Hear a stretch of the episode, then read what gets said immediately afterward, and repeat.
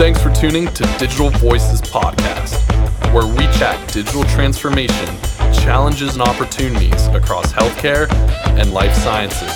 And now, your host, Ed Marx. Hey, welcome to another podcast of Digital Voices.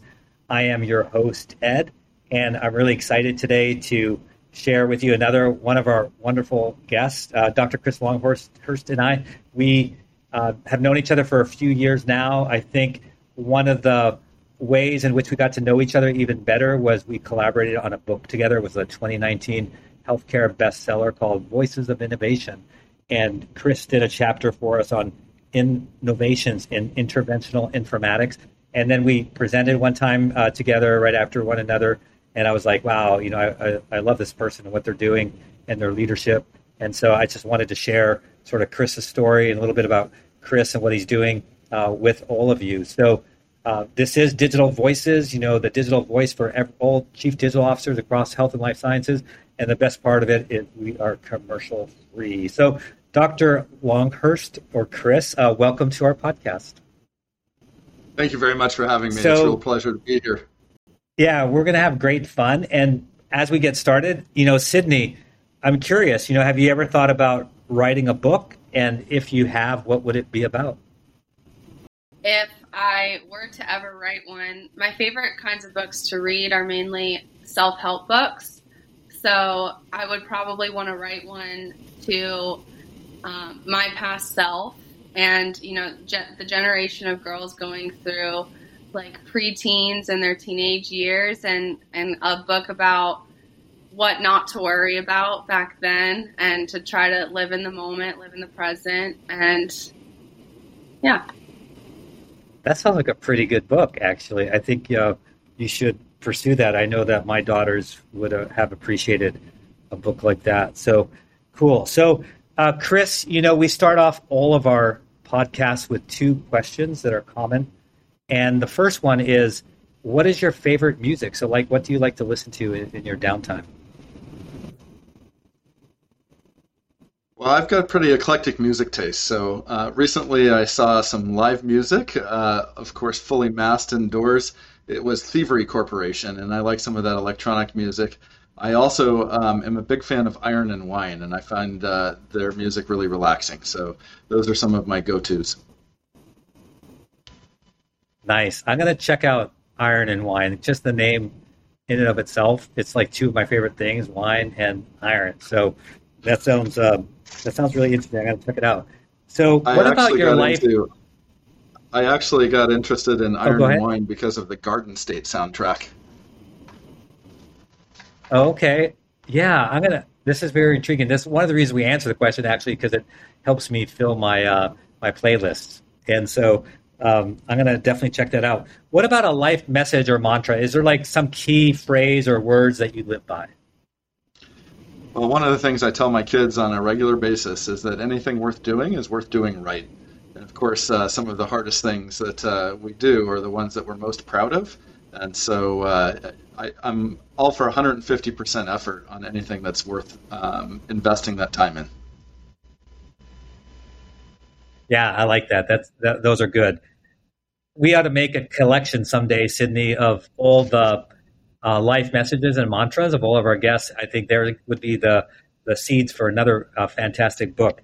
So, Chris, you do have a very fascinating career path. You know, if I just hit a couple things, and but let you tell the story. You know, you are now the chief digital officer and chief medical officer uh, combination. So that's pretty unique. You've been a CIO. Uh, you've been associate CMIO at Informatics. Uh, tell us a little bit about your career and your whole. Your, you, know, you can start way back on a personal and professional level. Just interesting to see how you sort of evolved into who you are today. Sure. Well, I, think some of this starts pretty early on with an interest in information technology that developed in part because I grew up in the country. And so being out in the country without a driver's license, I was a bit isolated. And somebody showed me once I could plug the back of my computer into the uh, telephone and uh, join bulletin boards and, you know, interact with people across the, the country and the world. And so by the time I went to college, I was um, pursuing my interest in science and molecular biology, but also my interest in information technology, and took a few bioinformatics courses back in the early 90s. Uh, as I went to medical school, knowing that I wanted to be a practicing physician, I was directed to a group of faculty at UC Davis, where I was a medical student, who were doing something called informatics. And it was actually my associate dean of student affairs, who was a British guy, who directed me there. And Dr. Wall says, I don't know what these informatics people do, but I think that you'll find it interesting. And uh, not only did I find it interesting, it really cemented my interest in this career. Um, the summer of 96, I went down and spent a week at Stanford where Dr. Ted Shortliffe was offering the short course in medical informatics at the time. And uh, that was really um, a key pivotal moment for me because it cemented my interest in this career.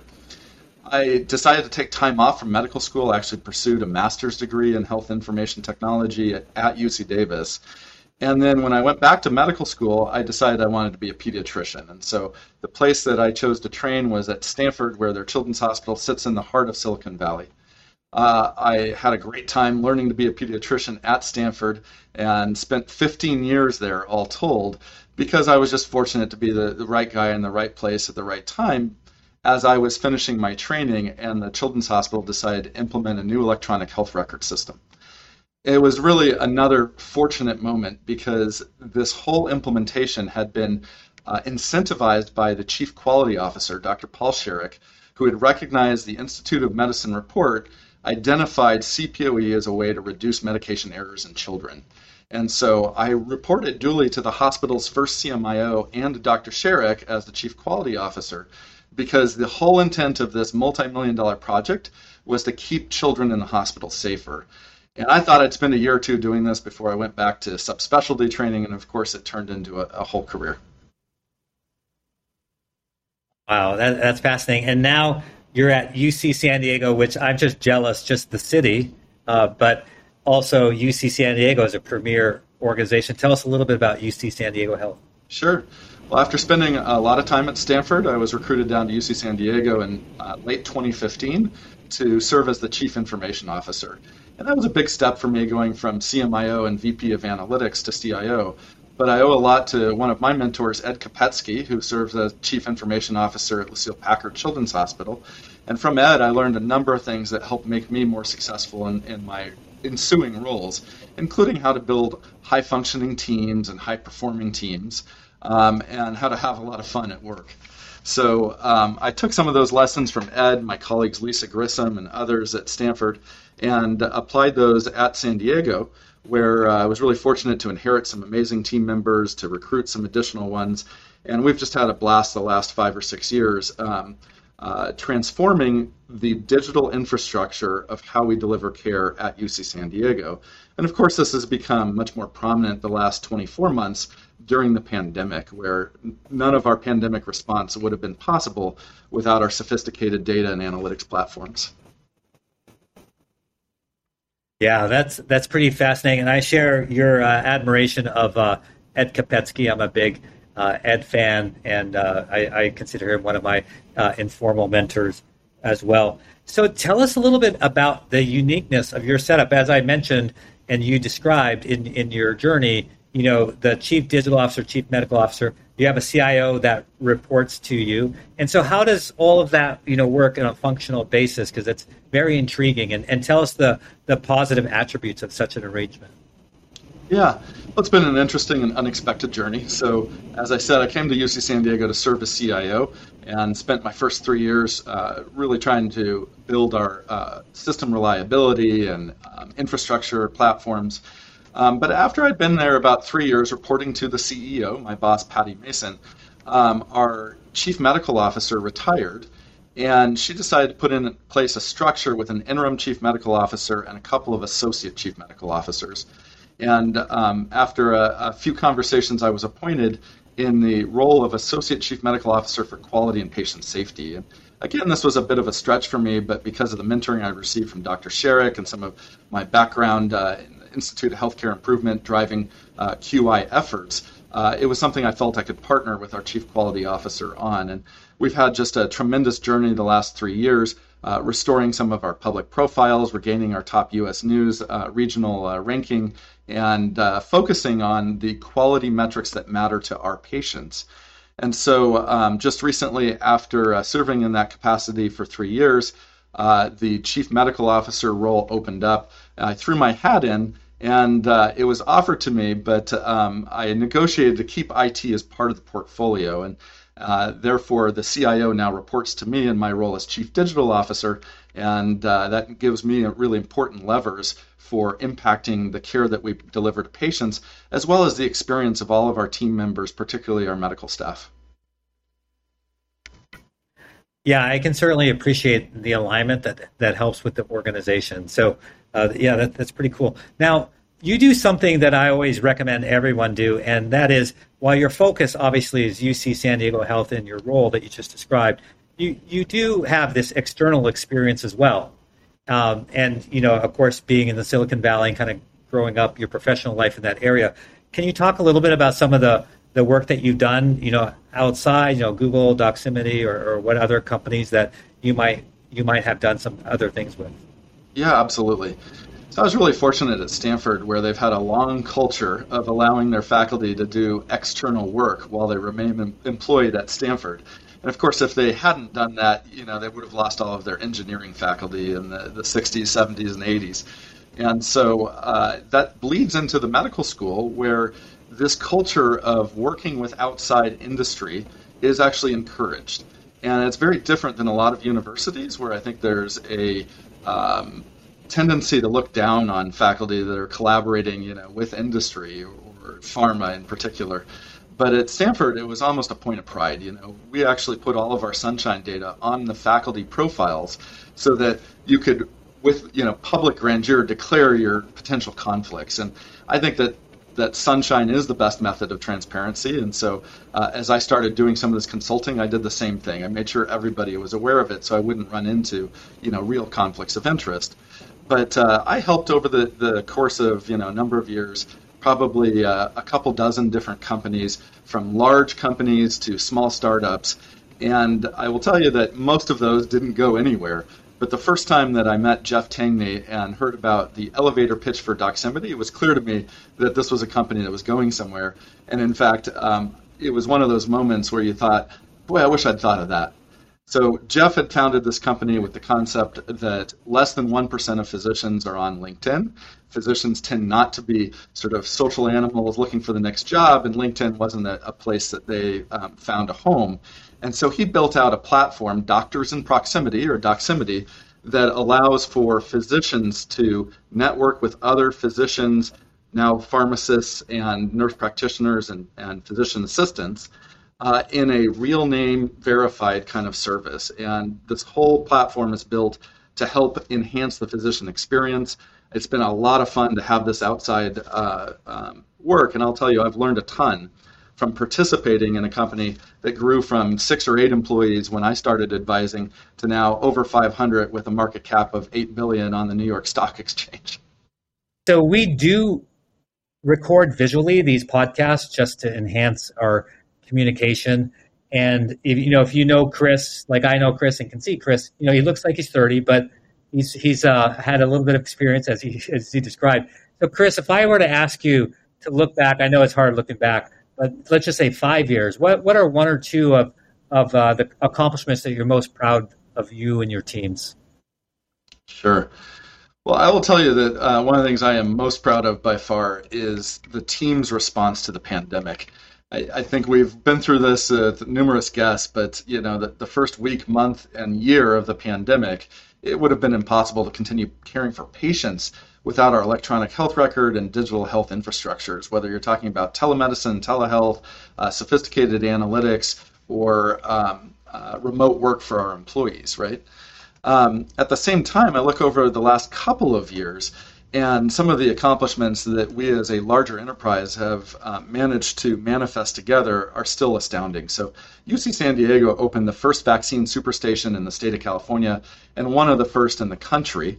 And that was really a result of a close collaboration with both the county public health team and the San Diego Padres, who helped to make this possible.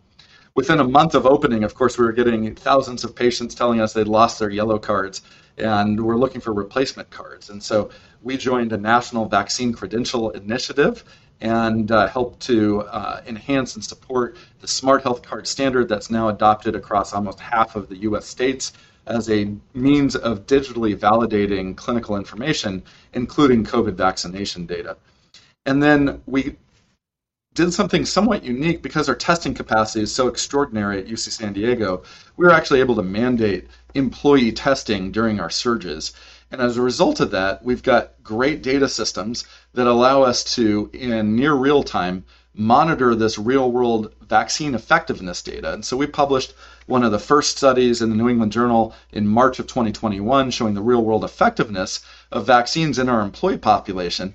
But then as we were watching over the course of the summer with the Delta surge, we realized that many of our employees who were fully vaccinated were actually having breakthrough infections. And in contrast to what we were hearing from the CDC, where they said that breakthrough infections were rare, we were seeing something different. And so we actually published that data in September of 2021, the New England Journal.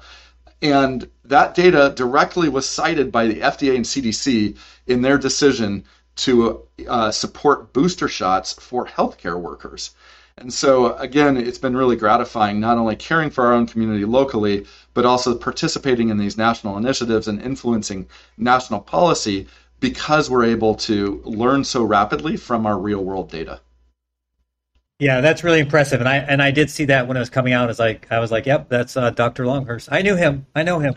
And so, yeah, you you all did a, a fantastic job and continue to do that. What about the future? As you look to the future, you know, post pandemic or you know the new normal, what what are some things that are on your on your roadmap over the next you know one to three years that are sort of leading edge like that? Yeah, well, if you think about what happened recently, and I'll give you another example, we found that anecdotally we were seeing an increase in children with type 1 diabetes in the first year of the pandemic. And people were talking about this on listservs. We did a real world query in our electronic health record. We're able to demonstrate a 57% increase in type 1 diabetes in children uh, in the first 12 months after the pandemic. That has never been shown before, was just published in JAMA, and now is leading to all sorts of hypotheses and new investigations about what this viral trigger may have been doing. And, and these are good examples of real world learning using data. And so if we think about high reliability is the, the tenet of quality and patient safety and something we're constantly pursuing as a health system, and we think about the Institute of Medicine concept of a learning health system, I like to combine these two concepts into what we're calling at UC San Diego Health our journey to become a highly reliable learning health system. And what this means is that we're constantly using our data in novel ways to help drive ongoing learning and quality improvement. And this is an important concept because it begins to blur some of the things that we traditionally think of as quality improvement or clinical research with a you know firm black line and it creates gray zones. And of course it's really important that we involve our IRB with this so that we remain above board and, and acting with uh, ethical principles and so we've been working together with our IRB on something that we call the Acquire Committee, which is aligning quality improvement and research efforts. And so anything like this comes before our Acquire, and we can either declare it IRB oversight or IRB exempt and help support it with hospital analytics resources if it's well aligned with the hospital strategy and priorities.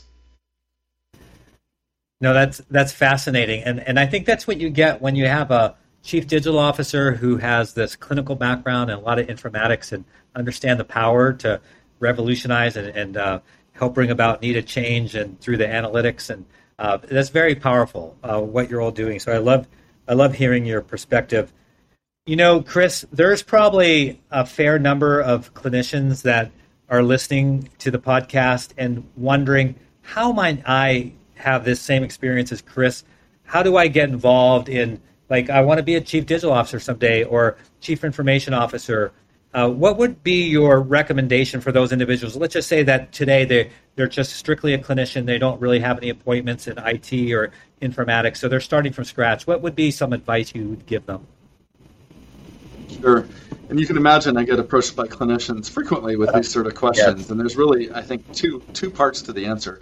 The first is what are your formal opportunities for education in applied clinical informatics or healthcare leadership? And of course, that spans the spectrum from things like going to business school and getting an MBA with a healthcare leadership focus to doing fellowships in applied clinical informatics. And of course, at Stanford, we were fortunate to found the first ACGME accredited clinical informatics fellowship. Dr. Natalie Pageler, who succeeded me as the CMIO at Stanford Children's, continues to run that program. Um, I think those are all great options for formal training. And of course, what makes sense to different clinicians will depend on their stage of training. Are they still in medical school residency? Are they, you know, mid-career, et cetera? Um, the other half of it that's equally or perhaps even more important is a combination of real world experience and mentoring. And I've mentioned a couple times some of the wonderful people that I owe a lot of my career success to Dr. Paul Sharek, Ed Kopetsky, Lisa Grissom, my CEO here at UC San Diego Health, Patty Maysent, and many others. I think that um, great mentors are people that you run across and are willing to help support you in your career, help you to develop, and people that you can learn from not just formally, but also informally and through role modeling. And so I've been blessed to have a number of those great mentors, and I think that they're at least as important as that formal education. Yeah, those are great suggestions. And yeah, you know, from a you know a CIO perspective, I would love it when I had clinicians approach me and want to gain some experience, and we would give them opportunity. You know, they would volunteer lead, leading, and that led some of them down the same career path. And and so, what an opportunity! Uh, I think the more blending we get and crossover, and conversely, I always tell CIOs, you know, hang out with clinicians. I mean, you're not going to, you know, be credentialed to see patients or anything, but walk in their shoes uh, on a regular basis, not like as a one-time photo op, but like uh, always, and uh, it'll change things for for for both. And and like you represent, you know, when you bring the two together, that's when the real power I think happens in terms of transformation. So we're going to round out sort of the corner here. I'm curious about your perspectives. You know, we we see a lot of disintermediation in healthcare today, right? The rise of retail, uh, the payviders, the the payers who are who are uh, now have more primary care physicians, you know, as part of these payer organizations and perhaps hospitals. So there's there's a lot of this digital first type of mentality. What where do you think we're headed as an industry, and how as UC San Diego, how are you sort of addressing this sort of digital first and new competition? Those are great questions. And I guess my first concept uh, is a little bit odd coming from somebody with the title Chief Digital Officer, but I don't think digital health in itself is a strategy. I think it's a tool to help uh, accomplish your goals as a health system. So, for example, one of our strategic goals is to expand our clinical network and ensure that we're shifting from curve one to curve two when it comes to population health and the um, Accountability uh, Care Act. And so, as we execute on that goal, digital health tools have been critical. We've extended our electronic health record platform to a number of our affiliate members in our clinically integrated network. We've extended our uh, analytics platform. We're even partnering with our medical education team to use that platform to help measure outcomes on medical education and to deliver clinical research in a way to the patient community we would not otherwise be able to deliver without the partnerships with these affiliate practices.